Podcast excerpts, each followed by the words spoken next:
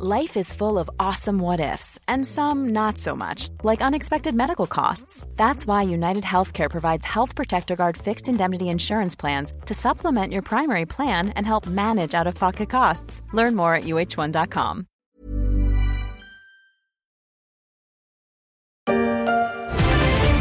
Bon, si vous voulez garder le moral, c'est toujours le rendez-vous euh, qu'il faut suivre à 6h49 la French Tech, parce que ça va bien dans la French Tech, record sur record. Et figurez-vous qu'on ne le savait pas, mais on a sans doute une licorne cachée sur ce plateau. Oui. Euh, Bon. United, qui veut pas le dire? Bonne humeur communicative sur le plateau de BFM Business, c'était en juillet dernier. La French Tech se portait bien, mais la FinTech United n'était pas encore totalement une licorne. Depuis quelques semaines, c'est chose faite. Après une nouvelle levée de fonds fin 2022, dans un environnement beaucoup moins riant pour la French Tech, un petit rayon de soleil qui fait quand même du bien. Le soleil vient de se lever, encore une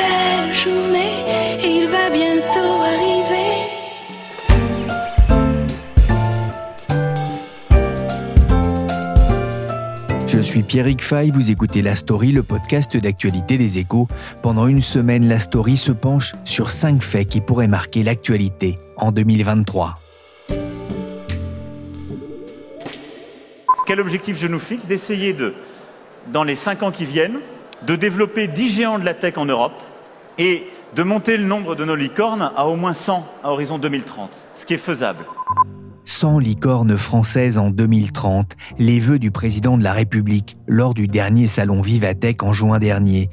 La France en compte 28, avec la petite dernière, la FinTech United, valorisée à un peu plus de 1 milliard 100 millions d'euros. En 2019, on en comptait seulement 7, dont les stars Blablacar, Deezer, Doctolib, VP et OVH. Mais depuis quelques mois, le rythme a ralenti. Après une année 2021 ébouriffante.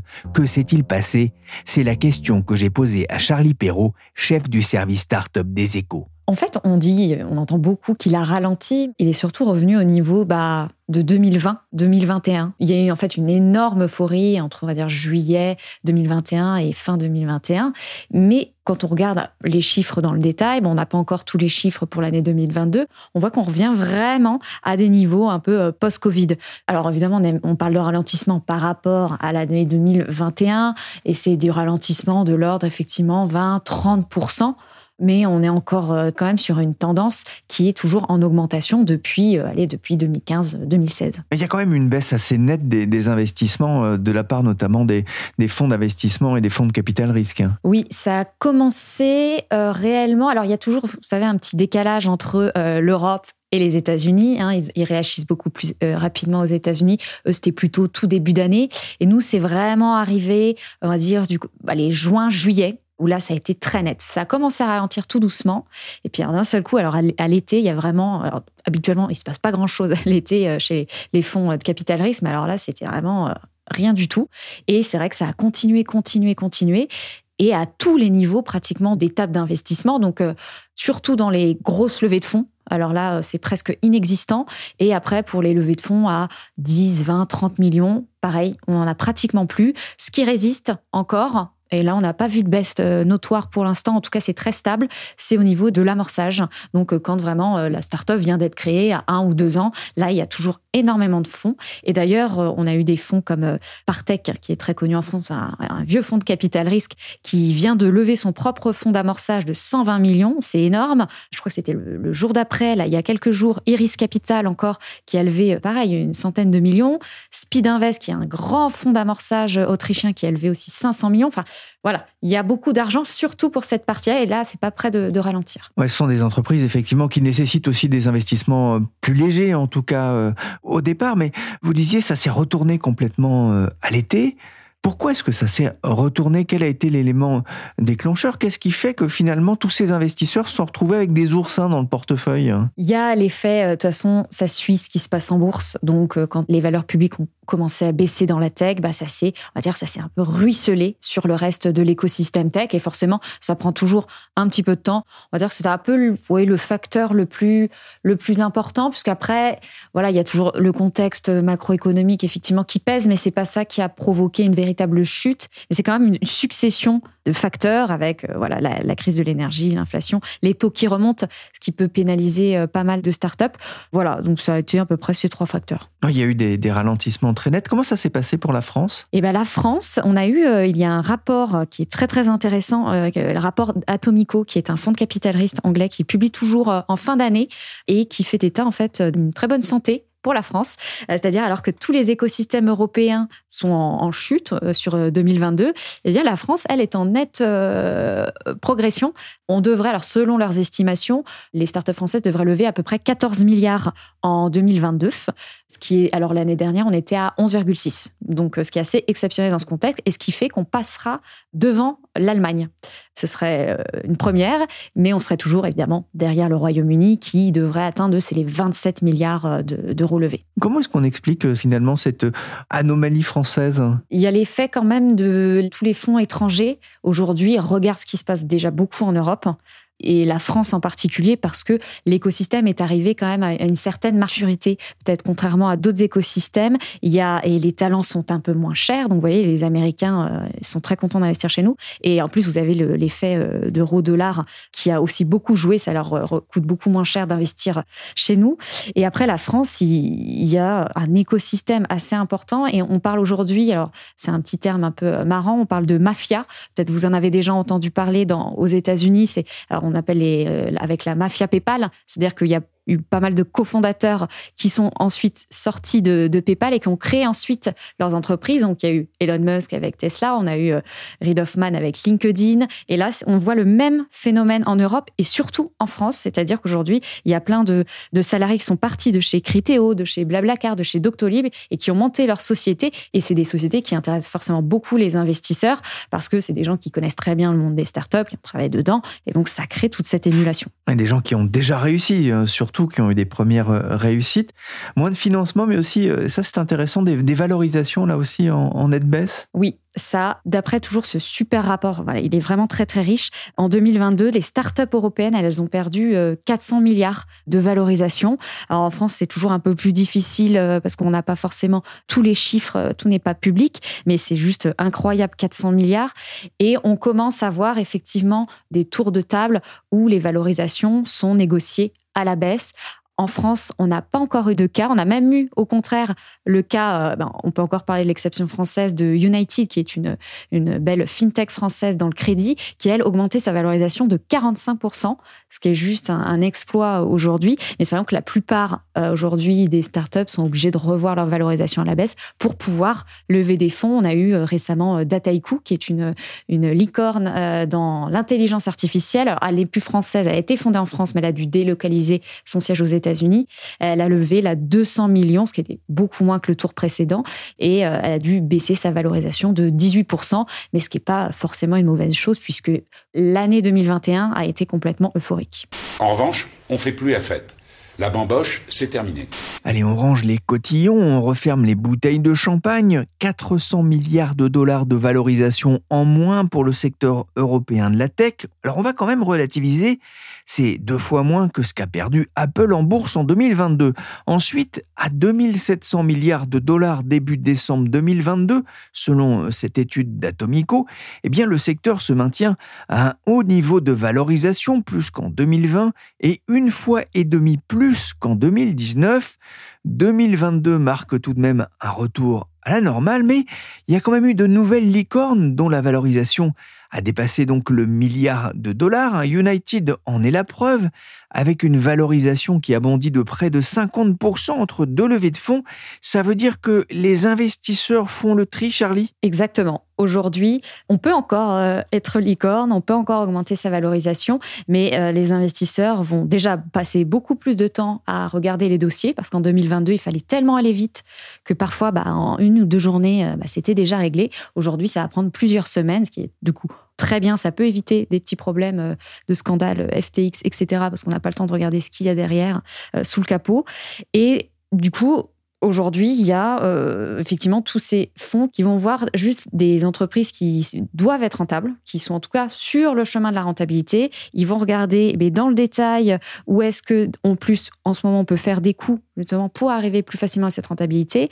Et on va se concentrer sur vraiment des, des entreprises qui ont, qui ont, des vrais modèles économiques, en fait. Hein. Ce qu'on avait un petit peu oublié dans le monde des startups. 2022, c'est le passé. On est en 2023. Quelle est l'ambiance en ce début d'année euh, Que vous disent les, les startups que vous rencontrez euh, régulièrement Bon alors, euh, on va pas se mentir, Pierrick. Alors des fois, ils vous disent des choses et, et c'est pas vraiment ça qui se passe derrière. C'est quand même un milieu qui n'est pas très très transparent. Euh, on essaye de voilà d'avoir le maximum d'infos, mais globalement c'est assez morose. Franchement, euh, moi de mes discussions avec les startups, avec les fonds d'investissement, on sent que c'est très compliqué parce que il y a des startups qui n'avaient pas prévu que en fait cette crise allait, allait durer du financement et pensaient que ça allait être comme le Covid, quoi, trois quatre mois et que ça allait repartir. Et là ils sont en train de se dire, mais en fait ça va peut-être être pareil en 2023. Et donc ils n'ont pas cherché à lever des fonds. Et là ils sont à quelques semaines voire maximum quelques mois encore, euh, ils peuvent survivre voilà, euh, ce temps-là. Mais ça risque d'être très compliqué. Et donc, il y a beaucoup de startups qui, là, envisagent de se vendre, ce qu'elle n'avait pas du tout en tête encore il y a quelques mois en fait. Elle cherche à la fois à lever des fonds et à se vendre pour voir euh, quelle est la meilleure euh, solution. Et il y a beaucoup aussi d'entreprises qui cherchent aussi d'autres moyens, de la dette, c'est des choses qui ne se faisaient pas trop avant. Euh, tous les moyens sont bons en fait pour essayer de se, se faire financer, mais c'est vrai que le, le, climat est vraiment vraiment très compliqué et en plus on commence à avoir des, des plans de licenciement, enfin en tout cas des plans de départ volontaires. Ça recrute plus du tout, donc c'est vrai que l'ambiance est assez compliqué. Le secteur n'était pas du tout euh, habitué à ça, euh, finalement. Apprendre à, à faire un, un, plan de sauvegarde de l'emploi ou un plan de licenciement, c'était pas forcément dans les habitudes. Ah non, non, là, les, les deux dernières années, c'était, on faisait des plans de recrutement. Alors, on les annonçait en plus euh, vraiment fièrement. 500, euh, allez, 600 000 personnes euh, sur deux ans. C'était, c'était assez incroyable. Et aujourd'hui, effectivement, on a eu qu'un seul plan, en tout cas annoncé, de plan de sauvegarde de l'emploi, qui est Biro, qu'on on en a beaucoup parlé aux échos, qui a été en 2019 une des premières startups à lever plus de 200 millions. Donc c'était assez exceptionnel. Et là, ils sont obligés de changer euh, leur modèle, de se focaliser sur qu'une partie de leur activité parce que l'autre n'a jamais repris après le Covid. Et donc, ils sont en train de, voir pour licencier 72 euh, personnes. Donc, euh, c'est le tout premier. Mais sinon, on a du mal à savoir euh, vraiment l'étendue, on va dire, entre guillemets, des dégâts, puisque là, c'est plutôt des plans de, départ volontaire, voilà, des ruptures conventionnelles collectives, parce qu'effectivement, faire des PSE, c'est réglementé. Donc, c'est vrai que les, startups euh, préfèrent passer par d'autres moyens, en tout cas se débrouiller pour pas passer par cette case-là. Oui, dernier plan de licenciement important annoncé récemment chez Back Market. Le spécialiste du reconditionné va se séparer de 13% de ses effectifs. Ça fait 93 salariés. Back Market justifie ce plan par la dégradation de la conjoncture économique. Charlie, que va-t-il et que peut-il se passer pour les startups qui ont fini de brûler leur cash, qui ont dépensé tout l'argent levé lors des années fastes? Eh ben, soit elles, elles arrivent à se vendre auprès de soit d'une grande entreprise qui a besoin de sa technologie, soit d'un concurrent. C'est-à-dire, on voit beaucoup euh, de rachats de startups entre elles. Donc, celle qui aura été mieux financée avant va pouvoir la racheter. Et souvent, ça se fait, euh, mais même dans pratiquement tous les cas, ça se fait via de l'échange de titres. Comme ça, ça ne coûte, euh, on n'a pas besoin d'amener de cash, ça coûte rien. Et sinon, bah, la dernière solution, malheureusement, c'est d'être, de passer en redressement judiciaire, liquidation judiciaire. Il y a des administrateurs qui commencent à avoir de plus en plus de dossiers dans la tech depuis cet été.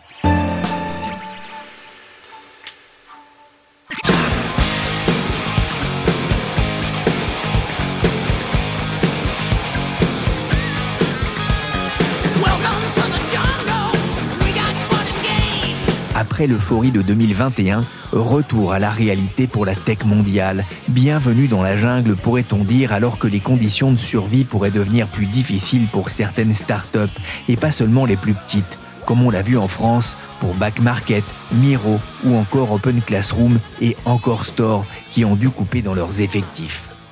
Pour en parler dans la story, j'ai décidé d'appeler un spécialiste du financement des startups. Bonjour David Thévenon. Bonjour Pierrick. Vous êtes associé général partner chez Balderton Capital, c'est un fonds britannique.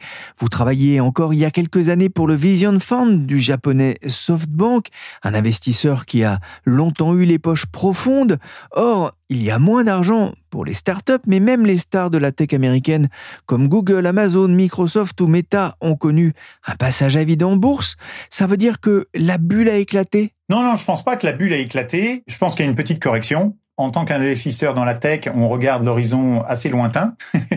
Et je pense qu'en fait, la vague de fond où la technologie change un certain nombre d'industries, ne s'est pas arrêtée. Je pense qu'il y a un balbutiement, en fait, une reprise sur un certain nombre de dimensions euh, pour être euh, une progression un peu plus sereine.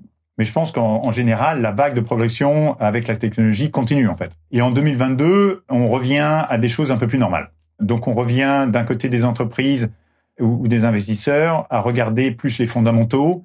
2021 a été marqué par un certain nombre de, sociétés qui voulaient croître à tout prix, avec des investisseurs qui leur donnaient beaucoup d'argent pour faire ça.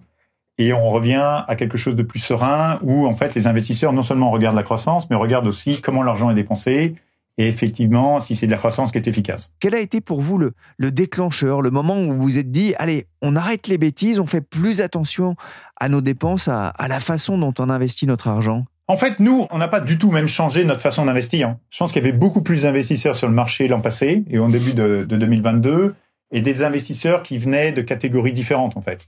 Donc, on a vu beaucoup de hedge funds, beaucoup de gens qui ne faisaient pas forcément du VC avant, qui sont venus investir en VC et qui avaient des pratiques un peu plus flexibles, je dirais. Nous, en tant que VC à Boulderton, on n'a pas du tout changé nos pratiques. On a toujours regardé comment l'argent était mis en place. On a toujours conseillé à nos sociétés de faire très attention comment elles investissaient l'argent qu'elles levaient. Donc on n'a pas forcément changé ça. Ce qui a changé en fait, ce qui se passe sur le marché cette année, c'est effectivement tout ce qui s'est passé d'un point de vue macro et l'impact que le macro a eu sur justement euh, les taux d'intérêt. Euh, et je pense qu'un certain nombre d'investisseurs se sont dit oula, si les taux d'intérêt augmentent à ce point-là, qu'est-ce qu'on veut faire? Et pour un certain nombre d'investisseurs, en fait, ils investissaient à la fois sur les marchés publics et les marchés privés. Et à un moment donné, comme les marchés publics ont baissé, ces gros acteurs, en fait, se sont dit c'est plus pratique pour eux, en fait, et plus rentable peut-être, d'investir sur les marchés publics plutôt que sur les marchés privés. Qu'est-ce qui est le plus compliqué justement aujourd'hui? Trouver les, bons dossiers ou définir la, juste valorisation? En fait, il y a en early growth, donc les sociétés qui lèvent série B, série C, il y a un peu moins de dossiers. La raison toute simple, c'est qu'il y a beaucoup de sociétés qui ont levé euh, beaucoup d'argent l'an passé, donc elles n'ont pas besoin de lever maintenant. Elles ont levé assez pour maintenir et grossir leur business pendant 1, 2, 3, 4 ans, même plus dans certains cas. Donc, euh, il y, a un peu moins de dossiers que nous regardons. Pour sûr, beaucoup moins que l'an passé. On retrouve à des niveaux qui sont euh, plus similaires à ce qu'on voyait en, 2019 et en 2020. Donc, il y a déjà ça. Et deux, effectivement, il n'y a pas toujours un match d'un point de vue valorisation. Encore sur le marché, les sociétés ont levé à des valorisations qui étaient assez élevées l'an passé. Un certain nombre de sociétés n'ont pas encore grossi pour justifier cette valorisation de l'an passé, je dirais, tout simplement parce que les multiples sur le marché ont, ont changé. Donc ça, c'est une des raisons clés. Et donc, ces sociétés préfèrent, dans un certain nombre de cas, attendre de grossir un peu plus pour pouvoir mener des rounds qui sont euh, égaux ou supérieurs à leur valorisation de l'an passé. grossir un peu plus, ça c'est important. Hein. Euh, on va dire que le, destin d'une start-up, c'est de devenir un jour euh, une licorne et peut-être de viser encore plus haut. Ça veut dire que pour vous, ça peut être intéressant aujourd'hui de mener à bien des acquisitions? Bah, Disons que c'est quelque chose dont nous parlons avec les sociétés dans notre portefeuille c'est un moment privilégié pour les acquisitions en fait. C'est un moment où pour un certain nombre de sociétés qui ont les, bonnes dynamiques, je dirais, qui ont des bonnes unit economics, qui ont levé beaucoup d'argent, elles, sont dans une position de force en fait. Et de l'autre côté, il y a des sociétés qui elles n'ont pas réussi à lever autant d'argent l'an passé ou qui ont levé de l'argent mais on en dépensé beaucoup et n'ont pas des unités économiques qui sont très fortes. Et je pense qu'on va trouver un certain nombre de situations où on va voir un certain nombre de plus de concentration, je dirais, et un mouvement de M&A où les sociétés, je sais pas, série C par exemple, commencent à regarder des sociétés plus petites qui ont plus de mal à lever et il va y avoir un certain nombre d'acquisitions petites, là où les sociétés achètent plutôt des équipes plutôt que des produits, mais aussi des sociétés qui vont racheter des produits pour se complémenter, pour complémenter leur offre ou pour rentrer dans de nouveaux pays par exemple. Ce qu'on s'attend à voir en fait et ce qu'on commence à, voir les balbutiements, c'est plutôt un marché où les plus forts vont racheter les plus faibles et il va y avoir un certain nombre de concentrations. Et on voit ça d'ailleurs pour les sociétés les plus grosses. On s'attend aussi à ce que les géants de la tech ou les géants en fait d'industries euh, variées commencent à regarder en fait le marché pour justement acheter cette technologie, acheter ces talents, acheter ces produits qui étaient si chers l'an passé et qui sont devenus euh, beaucoup moins chers maintenant en fait. Ouais, c'est vrai que les fonds d'investissement sont, sont, plus prudents, les startups pour grandir. Euh, est-ce que ces startups pour grandir doivent succomber aux sirènes de l'endettement alors que les taux restent encore à des niveaux raisonnables? Ben, disons qu'un certain nombre de sociétés regardent euh, l'endettement. Il, il, y a plusieurs formes d'endettement. Euh, disons que l'endettement euh, a, a, a, un côté qui, qui, qui permet de, de, de, donner une certaine flexibilité pour ces startups. On, on peut euh, trouver de l'endettement et pas forcément l'utiliser en quelque sorte. Euh, donc euh, une, une, un système de ligne de crédit est, est, disponible de temps en temps pour certaines sociétés. c'est vrai que les, les, conditions ont beaucoup changé suivant pendant l'année 2022. C'était c'était beaucoup moins cher de prendre de l'endettement en fin d'année 21 que ça ne l'est maintenant. Ça sera encore peut-être un peu plus cher l'an prochain. c'est pas pour toutes les sociétés. le conseil que nous donnons à nos sociétés, c'est qu'elles soient très vigilantes quand elles prennent de l'endettement, parce qu'effectivement, il faut que cet endettement résulte euh, à ce qu'elles se développent euh, dans, pour, dans une étape où elles puissent euh, rembourser. Euh, et, et c'est quelque chose qui, euh, qui, qui, euh, qui, demande un certain développement, je dirais. Pour clôturer cette discussion, on voit que les investisseurs hein, sont plus regardants sur la qualité des entreprises, sur leur capacité à gagner de l'argent à terme. Cette crise, finalement, c'est un mal pour un bien? Je pense que c'est quelque chose, en fait, qui était nécessaire après tous les excès de 2021.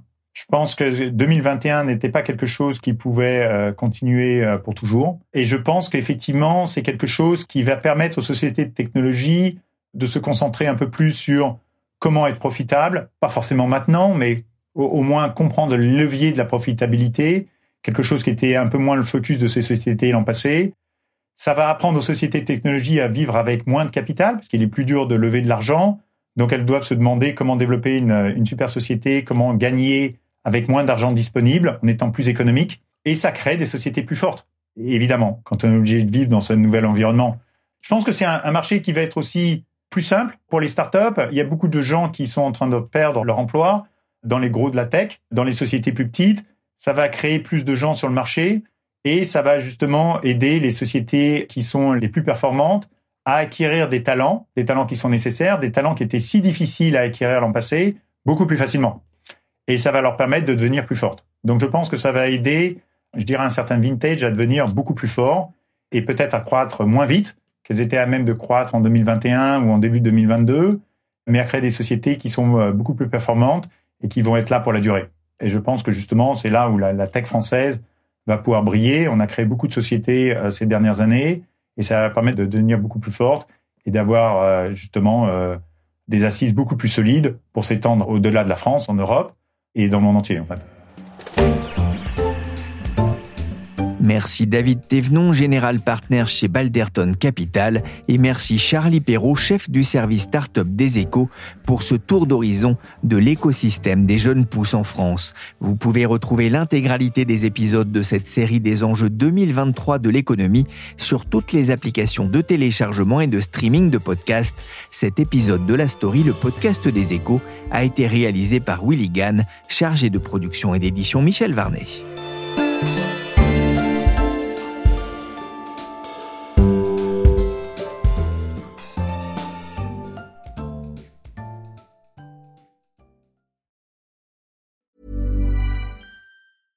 Small details are big surfaces. Tight corners are odd shapes. Flat, rounded, textured, or tall. Whatever your next project, there's a spray paint pattern that's just right. Because Rust new Custom Spray 5 and 1 gives you control with five different spray patterns. So you can tackle nooks, crannies, edges, and curves without worrying about drips, runs, uneven coverage, or anything else. Custom Spray 5 and 1 only from Rust-Oleum. Mom deserves the best, and there's no better place to shop for Mother's Day than Whole Foods Market. They're your destination for unbeatable savings, from premium gifts to show-stopping flowers and irresistible desserts. Start by saving 33% with Prime on all body care and candles. Then get a 15-stem bunch of tulips for just $9.99 each with Prime. Round out Mom's menu with festive rosé, irresistible berry chantilly cake, and more special treats. Come celebrate Mother's Day at Whole Foods Market.